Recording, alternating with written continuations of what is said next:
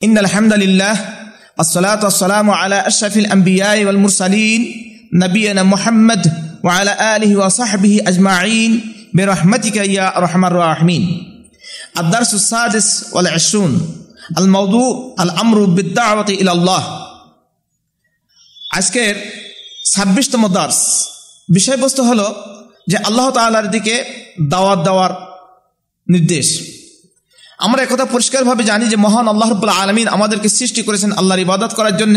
আল্লাহ বলেছেন, ওয়ামা খালাকুল জিন্না ওয়ালি ইনসা ইল্লা আলী আবদুন আল্লাহ রব্লা আলমিন জিন জাতি এবং মানব জাতিকে একমাত্র আল্লাহর ইবাদত করার জন্য সৃষ্টি করেছেন। আর এই ইবাদতের জন্যে এবাদাত আল্লাহর এই তাওহিদ কায়েম করার জন্যে দুনিয়ার বুকে তাওহিদকে প্রতিষ্ঠা করার জন্য, তাওহিদকে কায়েম করার জন্য যথাযথভাবে মানুষ যাতে করে আল্লাহর ইবাদত করবে এবং আল্লাহর সাথে কোনো রকম সেরেক না করে, এই জন্য আল্লাহ রবুল্লাহ আলমিন যুগে যুগে, কালে কালে দুনিয়া সৃষ্টির প্রথম থেকে নিয়ে শেষ পর্যন্ত আপনার অগণিত অসংখ্য তথা এক লক্ষ মতান্তরে দুই লক্ষ চব্বিশ হাজার নবী এবং রসুলদেরকে পাঠিয়েছেন এই তাহিদের দাওয়াত দেওয়ার জন্যে এবং মানুষদেরকে সেরেক থেকে বিরত রাখার জন্যে।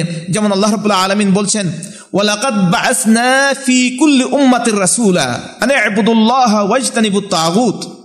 আল্লাহ বলছেন যে আমি প্রত্যেক উম্মতের নিকটে, প্রত্যেক গোষ্ঠীর কাছে, প্রত্যেক সম্প্রদায়ের কাছে আমি রাসূল পাঠিয়েছিলাম। তারা তাদের সম্প্রদায়ের লোকদেরকে এই নির্দেশ দেবে যে তোমরা আল্লাহর ইবাদত করো এবং তোমরা তাগুত থেকে আল্লাহ দ্রোহী অর্থাৎ গায়রুল্লাহর ইবাদত থেকে বিরত রাখার জন্যে তাদের তারা তাদের কমদেরকে নির্দেশ দেবে। এই নির্দেশ দেওয়ার জন্য আমি যুগে যুগে কালে কালে অগণিত অসংখ্য নবী এবং রাসুল পাঠিয়েছিলাম। আর নবী এবং রাসুলদের সেলসেলা চলে গেছে। সর্বশেষ রাসুল মোহাম্মদ সাল্লাম তিনি চলে গেছেন। তিনি মৃত্যুবরণ করে তিনি দুনিয়া থেকে বিদায় নিয়ে গেছেন। এখন এই নবী এবং রাসুলদের কাজ, নবী এবং রাসুলদের এই দাওয়াতি কাজ আলেমদের উপরে অর্পিত হয়েছে। যেমন পালা রসুল্লাহ সাল্লাহ আলহি আসাল্লাম আল ওলামা ওরাসাতুল আম্বিয়া যেমন রসুল্লাহ সাল্লাহ আলী সাল্লাম বলেছেন আল ওলামা ওয়ারাসাতুল আম্বিয়া এই আলেম সম্প্রদায়, এরা হলো নাবিদের অরেস কাল রসুল্লাহ সাল্লাহ আলী সাল্লাম বাল্লেগো আননি ওলাও আয়া। তোমরা আমার থেকে একটা আয়াত হলেও, একটা কথা হলেও, তোমরা মানুষদের কাছে পৌঁছে দাও।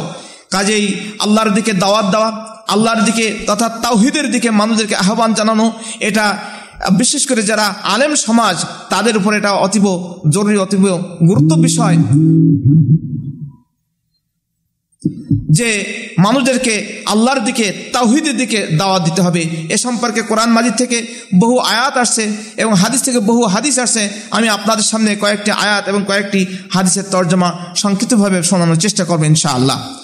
আল্লাহ রাব্বুল আলামিন বলছেন, উদউ ইলা সাবিলি রাব্বিকা বিল হিকমাতি ওয়াল মাউইজাতিল হাসানাহ ওয়াজাদিলহুম বিল্লাতি হিয়া আহসান। আল্লাহ রাব্বুল আলামিন বলছেন, হে মুহাম্মদ, আপনি আপনার প্রতিপালকের পথে মানুষদেরকে আহ্বান করুন হিকমত এবং সৎ উপদেশের মাধ্যমে আর তাদের সাথে ঝগড়া বা তর্ক বিতর্ক করুন উত্তম পন্থায়।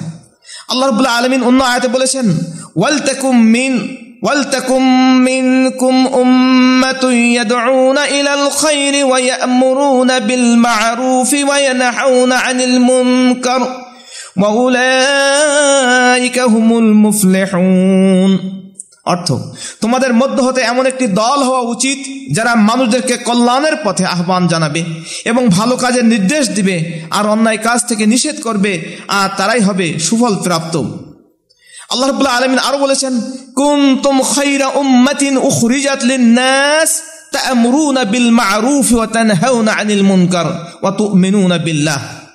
তোমরাই হলে সর্বোত্তম উম্মত। মানব জাতির কল্যাণের জন্যই তোমাদেরকে উদ্ভব ঘটানো হয়েছে। যাতে করে তোমরা মানুষদেরকে ভালো কাজের নির্দেশ দিবে আর অন্যায় কাজ থেকে বাধা দিবে। আর তোমরা আল্লাহর প্রতি ইমান ইমান আনবে। আল্লাহ রব আলমিন অন্য আয়াতে বলেছেন ওমেন আহসান কৌলাম মিম্মান দাআ ইলা আল্লাহি ওয়া আমিলা সালিহা ওয়া ক্বালা ইন্নানি মিনাল মুসলিমিন।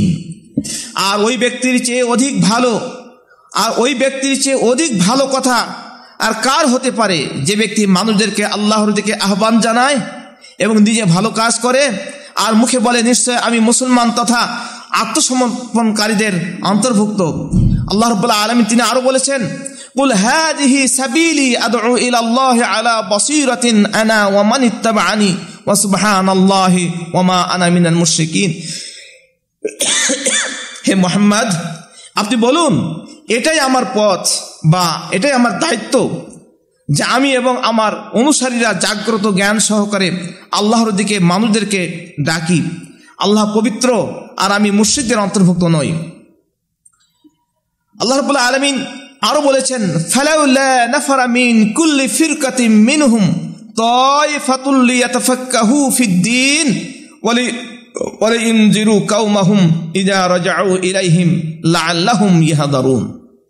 অর্থ, মুমিন বান্দাদের প্রত্যেক বড় দল হতে এক একটি ছোট দল কেন তারা বেরিয়ে যায় না? যাতে করে তারা ধর্মীয় জ্ঞান অর্জন করবে, আর তারা তাদের কৌমের নিকট ফিরে এসে সেই জ্ঞান অনুযায়ী তাদেরকে নাফরমানি হতে আল্লাহ দ্রোহী কার্যক্রম হতে সতর্ক করবে যাতে তারা হুঁশিয়ার হতে পারে। তাও বা তো আমরা একথা পরিষ্কারভাবে জানি যে আল্লাহ রবুল্লাহ আলমিনের দিকে দাওয়াত দেওয়ার ব্যাপারে আরও বহু আয়াত আসছে, আরও বহু হাদি, হাদিস আসছে। আর এজন্যই দিনে এলেম অর্জন করা দিনই জ্ঞান, ইসলামী শরীয়তের জ্ঞান অর্জন করা, এটা নবী করিম সাল্লা সাল্লাম মানে ফরজ করে দিয়েছেন বিশেষভাবে গুরুত্ব আরোপ করেছেন, কালা রসুল্লাহ সাল্লাহ আলহি আসাল্লাম তলাবুল আলমে ফরিদত আল্লাহ কুল্লি মুসলিমিন। প্রত্যেক মুসলমানের উপরে ধর্মীয় জ্ঞান অর্জন করা ফরজ। কাজে আমাদের উচিত হবে যে আমাদের সাধ্য অনুযায়ী দুনিয়াবি জীবনে আপনার ইসলামী শরিয়াতের জ্ঞান যথাযথভাবে মানে জ্ঞান হাসিল করা, জ্ঞান অর্জন করা এবং সেই অনুযায়ী আমল করা এবং সেই সাথে সাথে আমাদের অধীনস্থ যারা আসে তাদেরকেও তাওহিদের পথে, আল্লাহর পথে আহ্বান জানানো, দাওয়াত দেওয়া প্রত্যেকের প্রত্যেকের উপরে দায়িত্ব। যেমন পিতার উপরে তার ছেলে, মেয়ে, তার পরিবার পরিজনদেরকে তাওহিদের উপরে দাওয়াত দেওয়া, আল্লাহর দিকে দাওয়াত দেওয়া এখন তো প্রয়োজন। ঠিক যে যে অবস্থায় আসে তার ব্যক্তি হিসাবে, তার চ্যানেল হিসাবে, তার যোগ্যতা অনুযায়ী সেই ধরনের দায়িত্ব অর্পিত হয়েছে প্রত্যেকের উপরে। কাজেই প্রত্যেকেই যে আমরা যে যেখানে আসি যেন আমাদের নিজ নিজ স্থানে থেকে যথাযথভাবে আল্লাহর দিকে, মানুষদেরকে, তাওহিদের দিকে দাওয়া দিতে পারে, সেই তৌফিক যেন আল্লাহ রব্বুল্লাহ আলমিন আমাদেরকে দান করেন। ওয়া আখরি দাওয়ানা আলহামদুলিল্লাহ রবিন আলমিন। আসসালামু আলাইকুম রহমতুল্লাহ।